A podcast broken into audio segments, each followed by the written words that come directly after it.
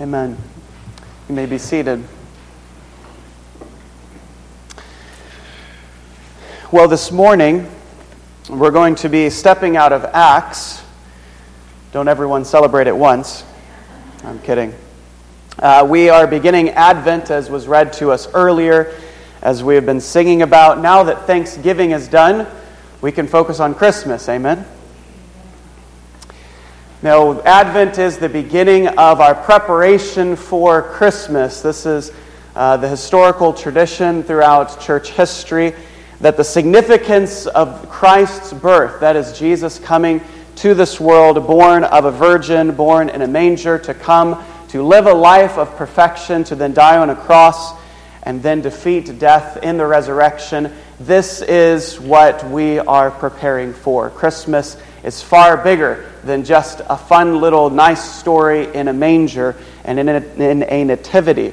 So, Advent, which again, as was read to us earlier, uh, is this idea of coming. Uh, preparation for Jesus' coming is, is for four weeks, all the way up until Christmas, including Christmas Eve. We are going to be focusing on what it meant for Jesus to come, the hope, the joy, and everything that comes with Jesus' first coming, looking forward to the second coming. That's why we lit a candle this morning. By Christmas Eve, all of those candles are going to be lit. I hope that you'll be a part of all of these Advent celebrations. So, if you have your Bible, we're going to be stepping out of Acts for the, the entirety of December, and we're going to be looking this morning at, December, at Deuteronomy chapter 18. Deuteronomy chapter 18, verses 17 through 22. I recently read a quote by a secularist, uh, and it was about 30 years ago that this was said, but I think it's very appropriate, especially around Christmas time. The quote goes like this Tradition is the living faith of the dead, traditionalism is the dead faith of the living. Let me read that again. Tradition is the living faith of the dead, while traditionalism is the dead faith of the living. I think a very appropriate insight by a secularist. I think that that's most appropriate around Christmas time because the danger of Christmas for many of us is around Christmas time we just do things. We always have done these things, right? We always decorate in this way. We always get together in this way. We always eat this dish. We always have this schedule. We always do these things. We hold to traditions, which in and of themselves are not bad unless it becomes traditionalism. We do it just to do it, completely devoid of any meaning, of any value, and any significance. So, what we're going to be considering this morning is what is the significance of Jesus? And we're going to be pointing all the way back to some of the earliest prophecies or promises of Jesus coming. Here in Deuteronomy chapter 18, an expectation is going to be given an expectation for a greater prophet, someone who is going to come and do a powerfully important and significant work. And what we must be mindful of this morning is that if Christmas is merely continuing on traditions void of any meaning or significance, then we are completely missing the point of Christmas. We must consider what does God's word tell us about the significance of Jesus? What does his birth mean? And what does this most long expected word of God mean for our lives today. So, this is what we're going to be drawing from from Deuteronomy chapter 18, starting in verse 17, reading through the end of the chapter. Will you follow along as I read? We're told, starting in verse 17, the Lord said to me, this is the Lord speaking to Moses. They have spoken well, speaking of Israel, saying the power is too the power of God is too much for them. They will surely die if God does not restrain his power from them. He says, They have spoken well. Verse 18 I will raise up a prophet from among their countrymen like you. I'll put my words in his mouth, and he shall speak to them all that I command him. It shall come about that whoever will not listen to my words, which he shall speak in my name, I myself will require it of him. But the prophet who speaks a word presumptuously in my name, which I have not commanded him to speak, or which he speaks in the name of other gods, that prophet shall die. You may say in your heart, How then will we know the word which the Lord has not spoken? When a prophet speaks in the name of the Lord, if the thing does not come about or come true, that is the thing which the Lord has not spoken. The prophet has spoken it presumptuously. You shall not be afraid of him. Father, as we have just now read a snippet of your word, this text before us, will you help us to rightly understand the context? the historical ramifications, the initial fulfillment, but ultimately this complete fulfillment in Jesus Christ. Father, will you help us to see more of Jesus this morning and less of man? Will you help for this next amount of time that we have for this sermon for us to see Jesus more clearly, for Jesus to be magnified, and for Jesus to be worshiped? and nothing else. Lord, we love you in your name. Amen. What we're going to do this morning is we're going to spend not too terribly long, but we need to spend the first part considering what is the initial fulfillment of this text. There's going to be an initial fulfillment that's going to have ramifications throughout the Old Testament, so we're going to have to understand what's happening in Deuteronomy. How is this text used throughout the remainder of the Old Testament? How does God use this for Israel's betterment? And then the second half of the sermon, which is really where the driving focus of this text goes, is what does this look like ultimately? What is the ultimate fulfillment of this? And as you well know, we're, we're going to get to Jesus. That's going to be the ultimate fulfillment, and we're going to see what that means. But we do need to understand, first and foremost, what's happening here and what is this initial fulfillment. If you're unfamiliar with the book of Deuteronomy, since we're literally jumping into the middle of this book, this, this book is the second law. This is the, the last book of the Pentateuch, which means the time of Israel's wandering in the wilderness has come to a close. They are on the cusp, and I mean, they are looking into the promised land. The land that God promised to Abraham is now, they are at the doorstep of that land. In Joshua, the very next book, they're going to enter the promised land. They're going to have battles such as Jericho. They're going to take over the promised land. But here in this second law, or the regiving of the law by Moses, this is Moses' last words. The last words that he's going to communicate. He's reminding Israel of the covenant that God has given to them, how they must live in the promised land. And these are the last words of, of Moses before he will die, not entering into the promised land. And so, what we see here in this book is a waiting to get into the promised land. And what we see in our text in verses 17 to 22 is the waiting for some office or a group of people who are going to do a necessary, better work. Notice how what we see here in verse uh, 17 through 22 is a declaration and a certainty that there's going to be another office or role given to the Israelites. If you're familiar uh, through, from Genesis through Deuteronomy, you know that there have been leaders given, you know that there have been priests given, but there have not yet been prophets given. Moses is going to be the initial prophet, but the question is what about when Moses dies? Is God still going to speak to his people? Is God still going to deliver His word to His people? And this is the key question here, really leading into verse 18. Israel recognizes the power of God, and if they are sinning against God, they will surely die. And God says, This is a good thing. You understand rightly my power. But notice in verse 18, the office of prophet, or this role of prophet, is going to be declared. He says that I will raise up a prophet, and we'll get to that singular uh, fulfillment here later. But I will raise up a prophet from among their countrymen like you. I'll put my words in his mouth. He shall speak to them all that I have commanded you. So, so notice that this office of prophet, this role of prophet, is for the very first time being given. And again, the, the question here is Is God going to still speak to his people? Once Moses dies, what then?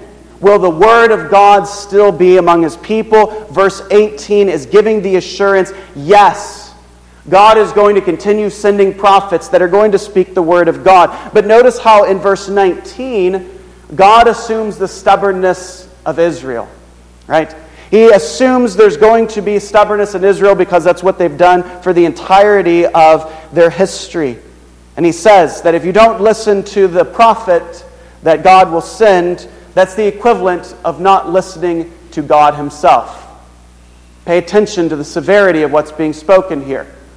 The, the role of prophet that's being talked about here, the role of prophet that's being talked about here in Deuteronomy chapter 18 is so significant that if you reject the prophet, and more specifically the words of the prophet, you're rejecting God Himself. So we can think of Old Testament prophets such as Isaiah, Jeremiah, Malachi, Hosea, and all the rest of the Old Testament prophets. When their message was rejected, Israel was actually rejecting God Himself. And when we look through the Old Testament, we know that this happens repeatedly, repeatedly, repeatedly. Israel rejected the prophets who came speaking words of repentance, who came speaking words of turning back to God, and they suffered severely for what they said. Notice what James would say in James 5, speaking of the suffering of the prophets. He says, An example, brethren, of suffering and patience, take the prophets who spoke in the name of the Lord. Consider what Stephen would tell the Pharisees in Acts chapter 7. He says, Which one of the prophets did your fathers not persecute? They killed those who had previously announced the coming of the righteous one, whose betrayers and murderers you have now become. Over and over again, we see that the prophets suffered for speaking the words of God because they were rejected for speaking the words of God. Ultimately, God's people was rejecting God Himself. Jesus gave a parable about the vine growers where, where the owner of the vineyard sent he sent uh, people to tell the vine, uh, the vine growers to give money. They beat them and then ultimately killed the son, ultimately Jesus Christ. But Jesus was saying, You have rejected the prophets. They were beaten, they were accused, and you threw them out. The idea here is the role of prophet was not an easy one. It was speaking the words of God faithfully, but they were rejected. Now, let me make a quick application here because I think it's easy for us to read passages like James 5, such as I just read to us, and think, okay, so that's like us, right? We are like the prophets of old in that we suffer for being obedient. We suffer because we speak the words of truth, and yet the world rejects us. And so we want to be the victim, such as the prophets were. But the cold reality that we have to come to, considering this role of prophet, is that we are not in the role of the prophet. The cold reality is because of our sin, because of our rejection of God, we are not the suffering servant and prophet. We are the ones who put the suffering servant and prophet to death because of our sin. And I know this is a Christmas message, and Christmas messages are supposed to make us feel better about ourselves, right? But we have to be very honest with ourselves and realize that we are not the victors in this story, and we're also not the victims in the story. You and I are the Israelites, stubborn, rejecting the one who spoke the words of God.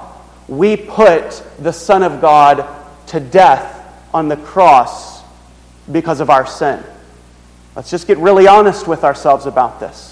The story of Christmas and the significance of Christmas does not start with warm, fuzzy feelings of a baby in a manger. It starts with the realization that we put to death the prophet himself, that ultimately Deuteronomy 18 is pointing to.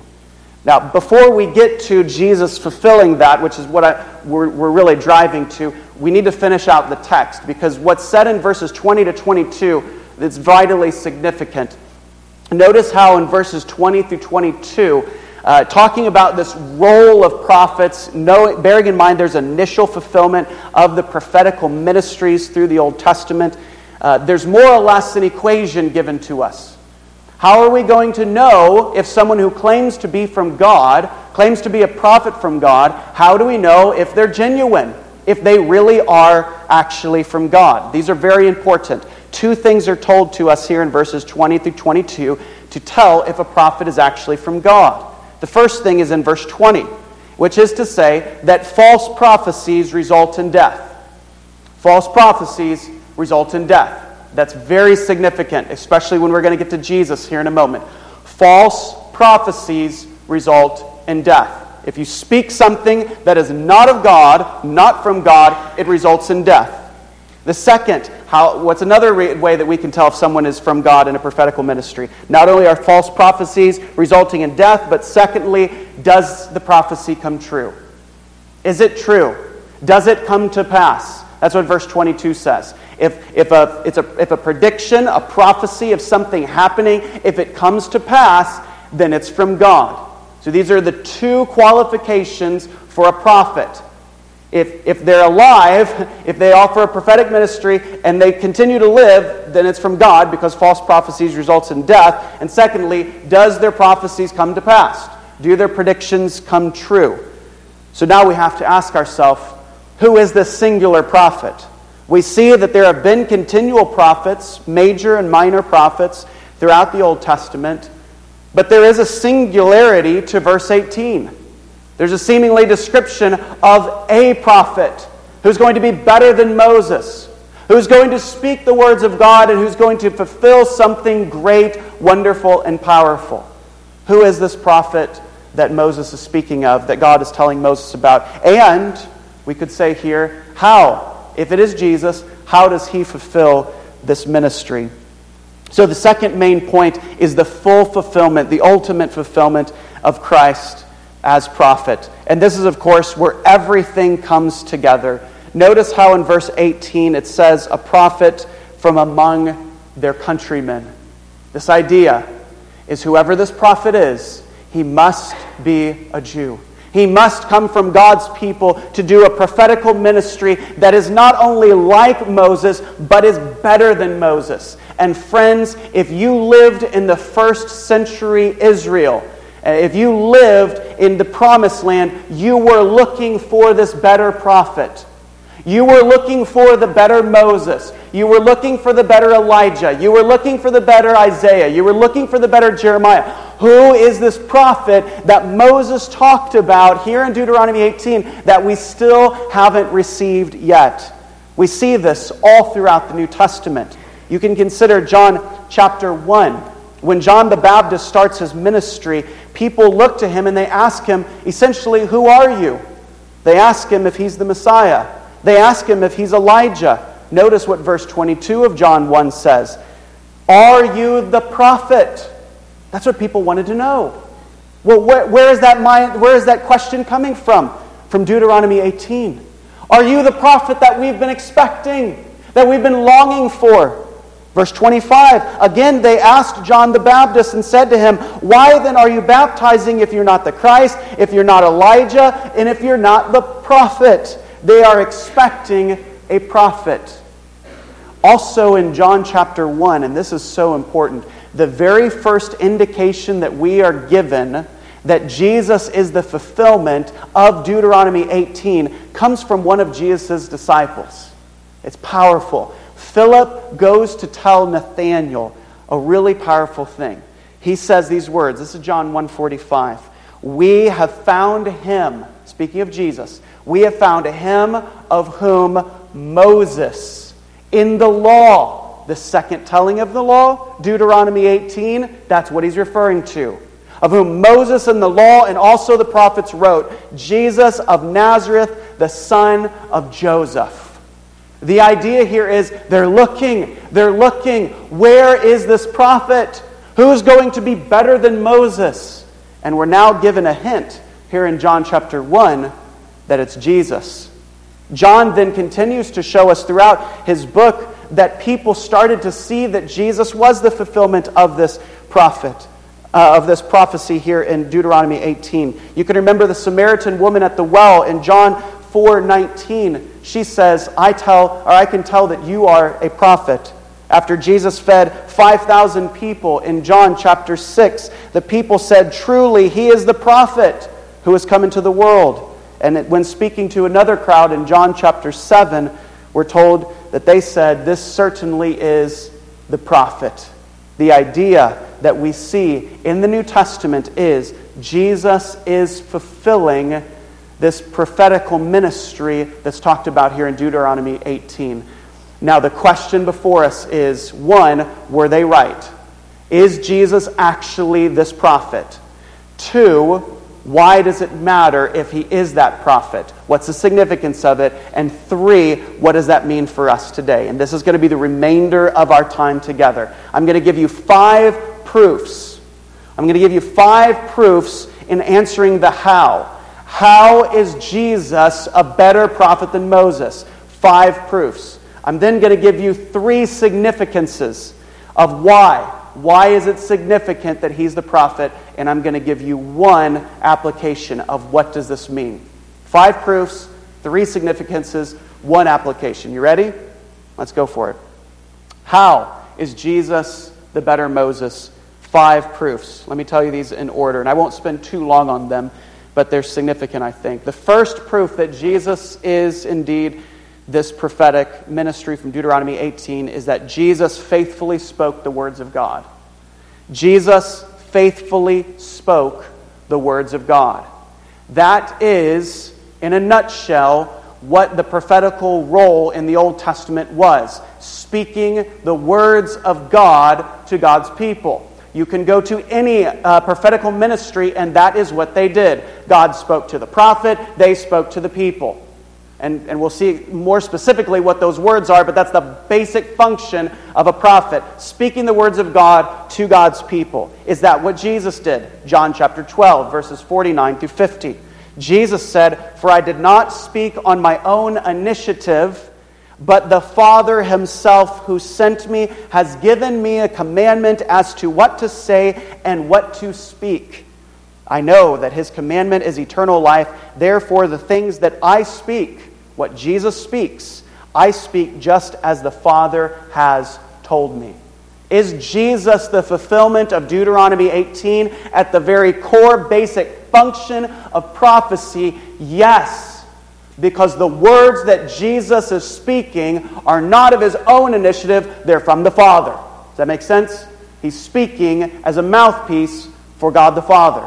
Jesus is faithfully speaking the words of God. A second proof that Jesus is the prophet spoken of from Deuteronomy 18 is Jesus faithfully spoke against sin and the need for repentance. He spoke against sin and for the need of repentance. If you've spent any time in Old Testament prophecy, you know that is what the prophets did. They said, Look, this is your sin, you must repent. Stop bowing down to these idols and start worshiping God. Stop disobeying God, obeying God. This is at the foundation of what the prophets did. The words of God were against sin and for repentance. But what about Jesus? Is that what Jesus did? In Matthew chapter 1 verse 21, the angel told Mary that she will bear a son, you shall call his name Jesus for he will save his people from their sins. What did Jesus do? He came speaking the words of God because of yours and my sin. And that's a really good thing, by the way. yeah, that steps on our toes that the baby came because of the lies that I've said, because of the bad things that I've done, but yet that's a wonderful thing because he came to save me from that sin. Do you see how the prophets of old paled in comparison to Jesus, the true prophet? They spoke against sin. He's, spe- he's coming to save from sin. That's really significant. But how is he going to do that? By speaking about repentance. Notice what we're told in Mark 1:15. Jesus said, "The time is fulfilled." This is at the very beginning of his ministry. "The time is fulfilled. The kingdom of God is at hand. Repent and believe in the gospel. You see, this idea of Jesus coming to save us from sins, and all it takes is just, okay, well, sure, I believe in Jesus. That's wonderful. That's not it. There must be a repentance, a repudiation, a rejection of what caused Jesus to come and die on the cross, the sin that's in your heart and in mine. Yes, the prophets of old spoke against sin and called for repentance, but Jesus came to save us from our sin, and he called us to repentance, not only in God, but in himself.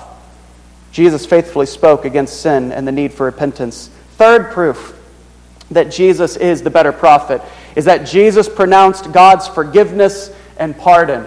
Now, this should stir us to the very core of who we are if you are a Christian.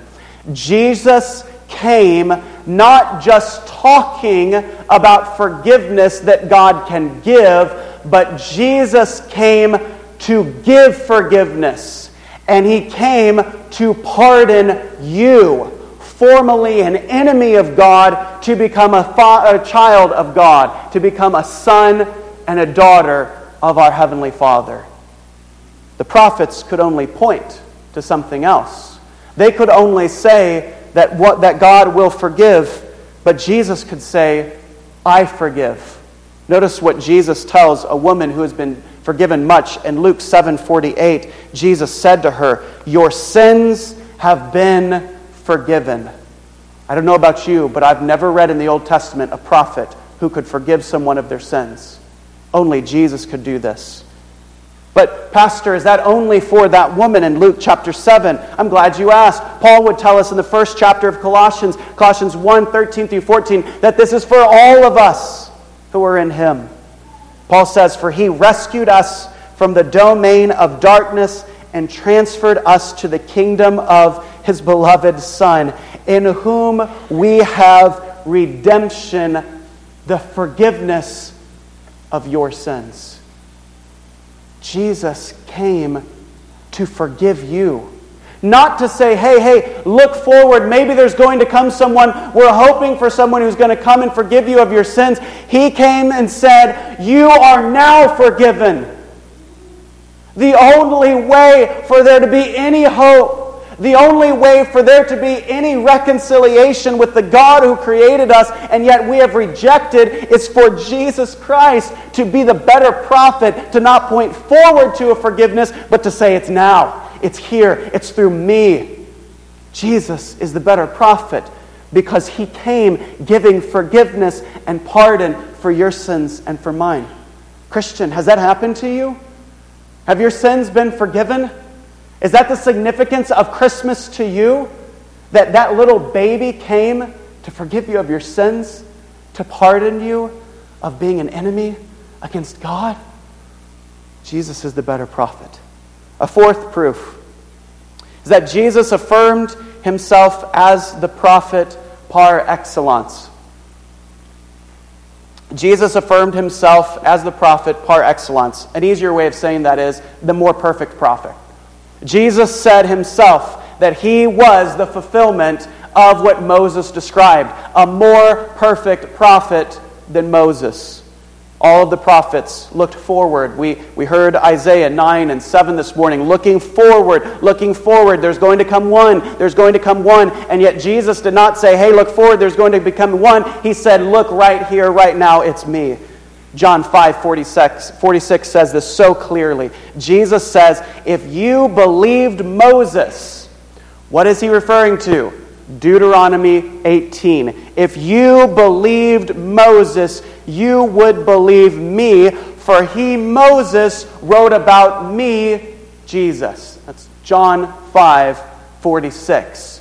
Jesus is saying, that what Moses was referring to, what he was prophesying about, the promise that God gave to Israel in Deuteronomy 18 has now been fulfilled in your presence. It is I, Jesus Christ, who's the better prophet. Jesus himself affirmed he's the better prophet. And then the final proof that Jesus is this better prophet. Not only did Jesus affirm it, but all of the New Testament affirms that Jesus is this better prophet very explicitly. Consider what uh, Peter says. So the fifth is Scripture affirms Jesus as prophet. Peter would say in Acts chapter 3, verses 22 to 23, Peter quotes Moses here in Deuteronomy 18. He says, Moses said, The Lord God will raise up for you a prophet like me from your brethren. To him you shall give heed to everything he says to you, and it will be that every soul that does not heed that prophet shall be utterly destroyed from among the people. He's quoting Deuteronomy 18, 18, and 19. Did you catch that? He's telling Jews, Israelites, about Jesus, and he's saying, Look, remember the prophet that Moses talked about? It's Jesus. It's Jesus. It's Jesus. If we miss Jesus, we miss all of the Old Testament. The totality of the Old Testament was pointing clearly to this future prophet, this future Messiah, this future Savior of Jesus Christ. But again, later in the New Testament, not only does Peter affirm Jesus as the better prophet, but the author of Hebrews begins his book in Hebrews chapter 1, verses 1 through 2, by saying, We need no more prophets. No more, because the perfect prophet has come. Hebrews 1 1 through 2. God, after he spoke long ago to the fathers in the prophets, in many portions and in many ways, in these last days or in these more recent days, God has spoken to us in his Son, whom he appointed heir of all things, through whom also he made the world. The author of Hebrews is saying, don't go looking for other prophets. Don't go looking for other Isaiahs and Jeremiahs and Hoseas and Amoses and Jonahs. Don't be looking for them because we have Jesus, the one true, perfect fulfillment of all of God's Word has come together in Jesus Christ now. That's five proofs of the entirety of Scripture the entirety of Jesus' ministry and the entirety of what prophecy is that says Jesus is this better prophet. But that, that means nothing. It means nothing if we don't understand its significance. So let me give you three significant reasons of why this matters. If we now know how Jesus is the fulfillment, why does it matter? I can imagine there may be one or two of us sitting here this morning who are asking ourselves, what on earth does this have to do with Christmas? When I think about Christmas, I think about good things. I think about a baby born in a manger. I think about singing Christmas songs and getting together with family and friends and all of these wonderful traditions that we hold to. What does Jesus, fulfilling Deuteronomy 18, have to do with the expectancy of a Savior? Three reasons why this is significant. First, staying in this theme uh, from Hebrews, as I just read to you, the first reason this is significant is because Jesus mediates a new covenant. Jesus mediates a new covenant. An entire sermon could be preached just on this point. I'm not going to do that, though. I'm going to try to just put the, the core parts uh, into just a nutshell and, and give it to us just to remind us of what Jesus accomplished. In the Old Testament, in the Old Covenant, founded in the Abrahamic, continued in the Mosaic, and so forth, in these covenants throughout the Old Testament, there was this notion that something was still not yet complete. There was not a fulfillment of full forgiveness for sins until Jesus came and mediated, brought about a better covenant. We call this the covenant of grace. You know, we talk about grace a lot. It's only because of Jesus. Without Jesus, without this expectancy and then fulfillment of this old covenant, there would be no grace. So when Jesus says in Matthew chapter 5 verse 17 that he has fulfilled the law, what he's saying is these prophecies of the Old Testament have perfectly been fulfilled in him. Catch this here because this is important. If Deuteronomy 18 missed Jesus, Jesus fulfills Isaiah, he fulfills Jeremiah, he fulfills Ezekiel, he fulfills these prophetical ministries, but the prophecy of Deuteronomy 18, man, that just missed Jesus. Then Jesus is incomplete to mediate the new covenant. The old covenant points to the new by necessity. That's why when we talk about the gospel, we go all the way back to the beginning. Because the good news of Jesus goes all the way back to the original creation built upon a looking forward and expectancy of a Savior who's going to take away all of our sins in the new covenant. Listen to what the author of Hebrews would say in uh, in Hebrews 9:15 of this covenant of grace. For this reason, he, Jesus, is the mediator, or again, or the initiator, the bringing about of the new covenant, so that since a death has taken place for the redemption of the transgressions that were committed under the first covenant, those who have been called may receive the promise of the eternal inheritance. Friends, why does it matter that Jesus mediates or that he fulfilled the old covenant to now bring about the new covenant? The reason why that matters is you can be saved.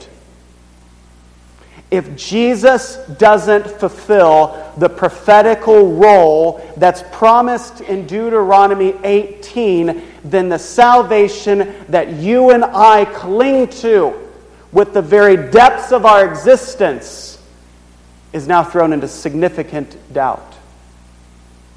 The fulfillment of this prophecy, of this promise of Jesus as the better prophet means you and I can now know truth.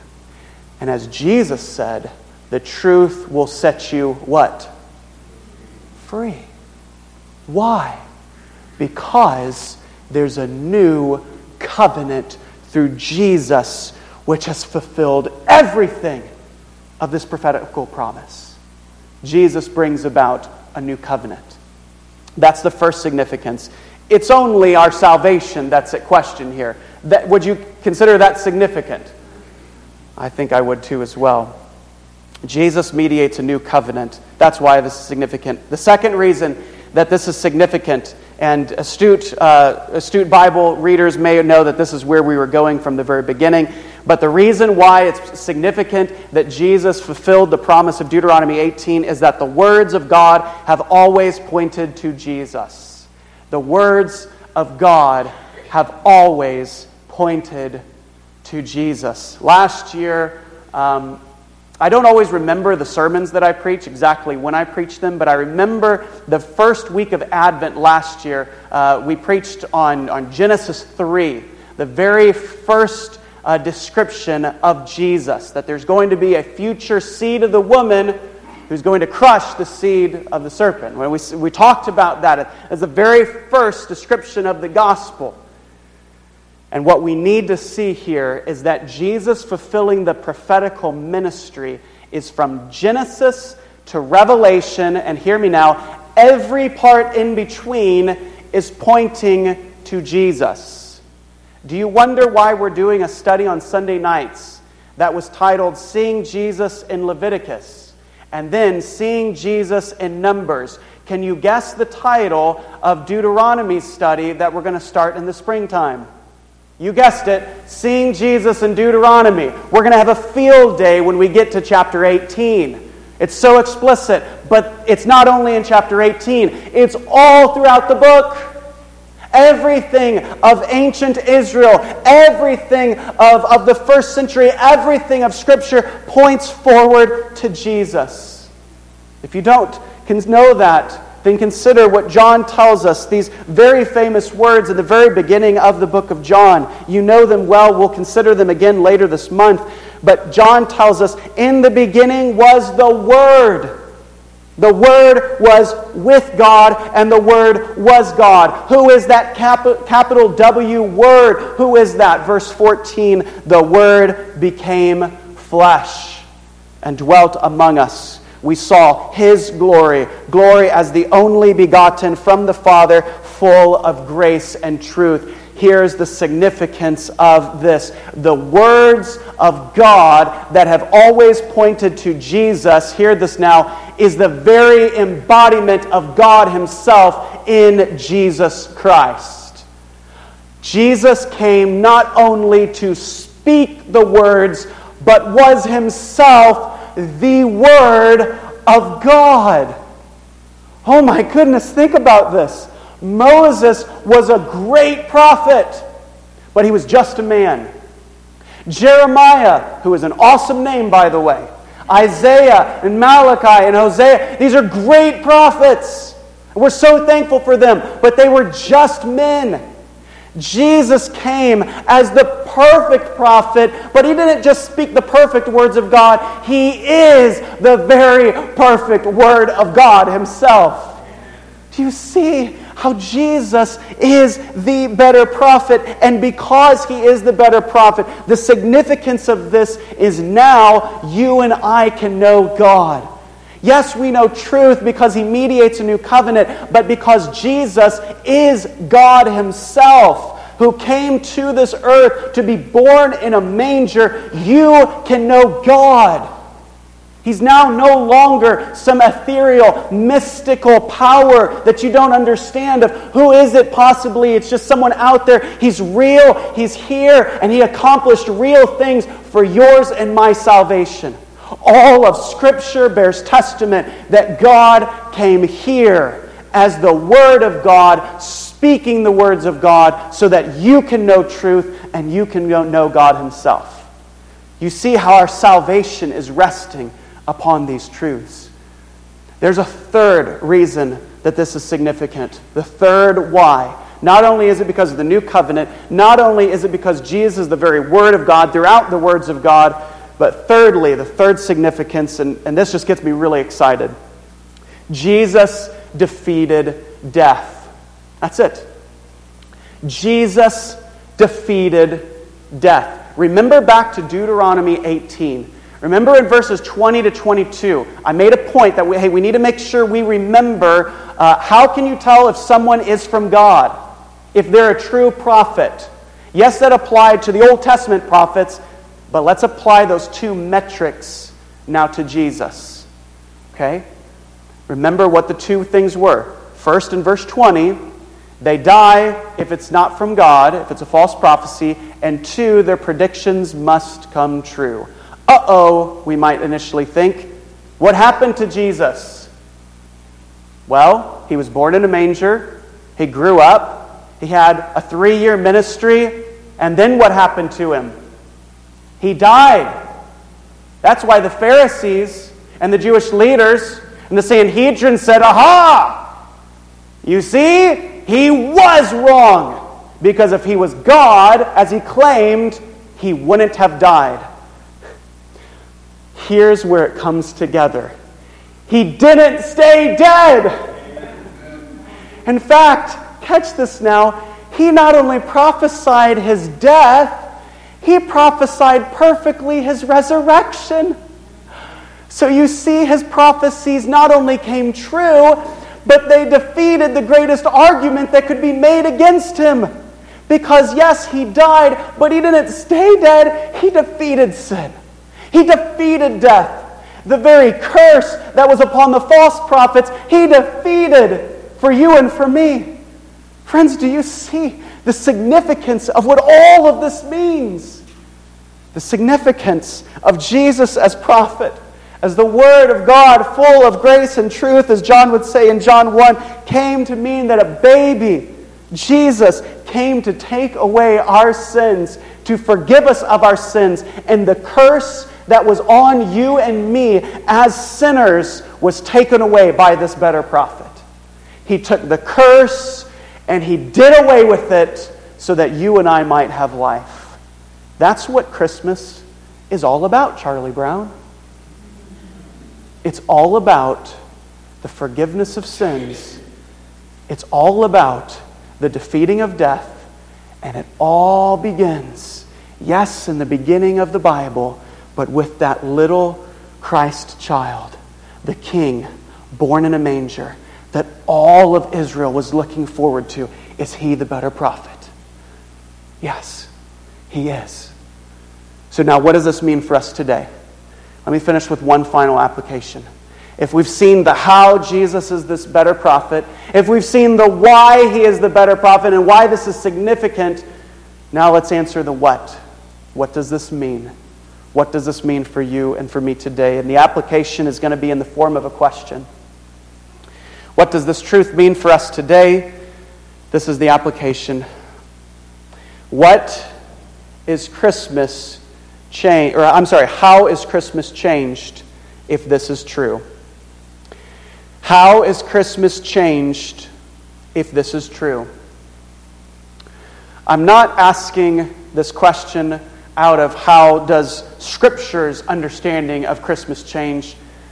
I'm asking you, your traditions, your excitement, your desires, the way you spend your time, everything that is encompassed around Christmas to you. If all that we have said that Christmas is pointing to, yes, a Christ, or yes, a baby in a manger, but it's vastly more significant than that. And, and actually understanding what that significance of a baby in a manger means. How is your Christmas changed? You see, we need to be really honest with ourselves.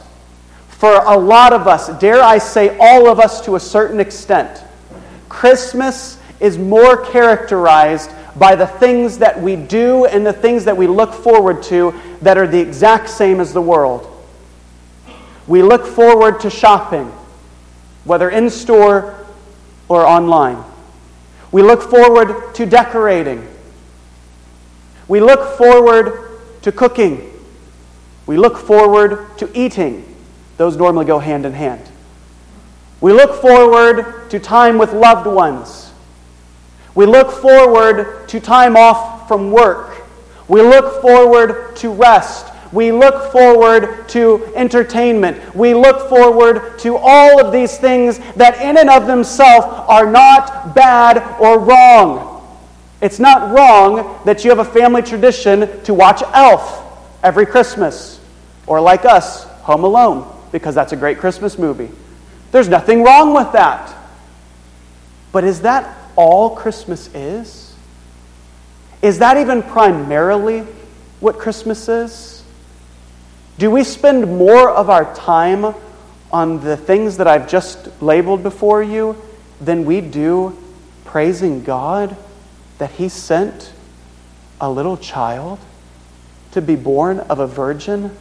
to save me from my sins? To save you from your sins? If Christmas has actually little to do with the things that we've just described and has everything to do with Jesus taking away our sins as the better prophet and as the long expected Savior, then how should our Christmases change? maybe this Christmas, it's time to do away with old traditions that have no value. And maybe it's time to start making new traditions that have everything to do with reminding our children, reminding our neighbors, reminding our parents, reminding our grandparents, reminding ourselves. Christmas has everything to do with a former sinner who was lost and at war with God brought in under a new covenant to know this God who died for my sins and for yours to give me new life. That's what Christmas is about. And may that understanding change this entire month and our entire lives. Let's pray.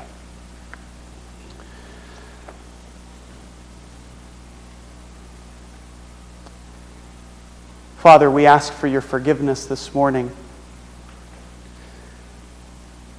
I'm reminded, just as I was preaching,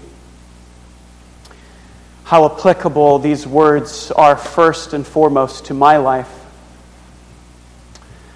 Realizing the desires of my heart, looking forward to Christmas, excitement of Christmas, the desires of Christmas for me have a lot to do with what I can receive the rest that I get, the enjoyment of being with people that I love. And Father, these are good things, but they're not the most important. They must not be my highest priority and the greatest desire of my heart. Father, will you forgive us for our sins of omission? Will you forgive us that Jesus has only taken a traditional back seat, but we've been much more excited about the things of Christmas rather than what Christmas represents itself.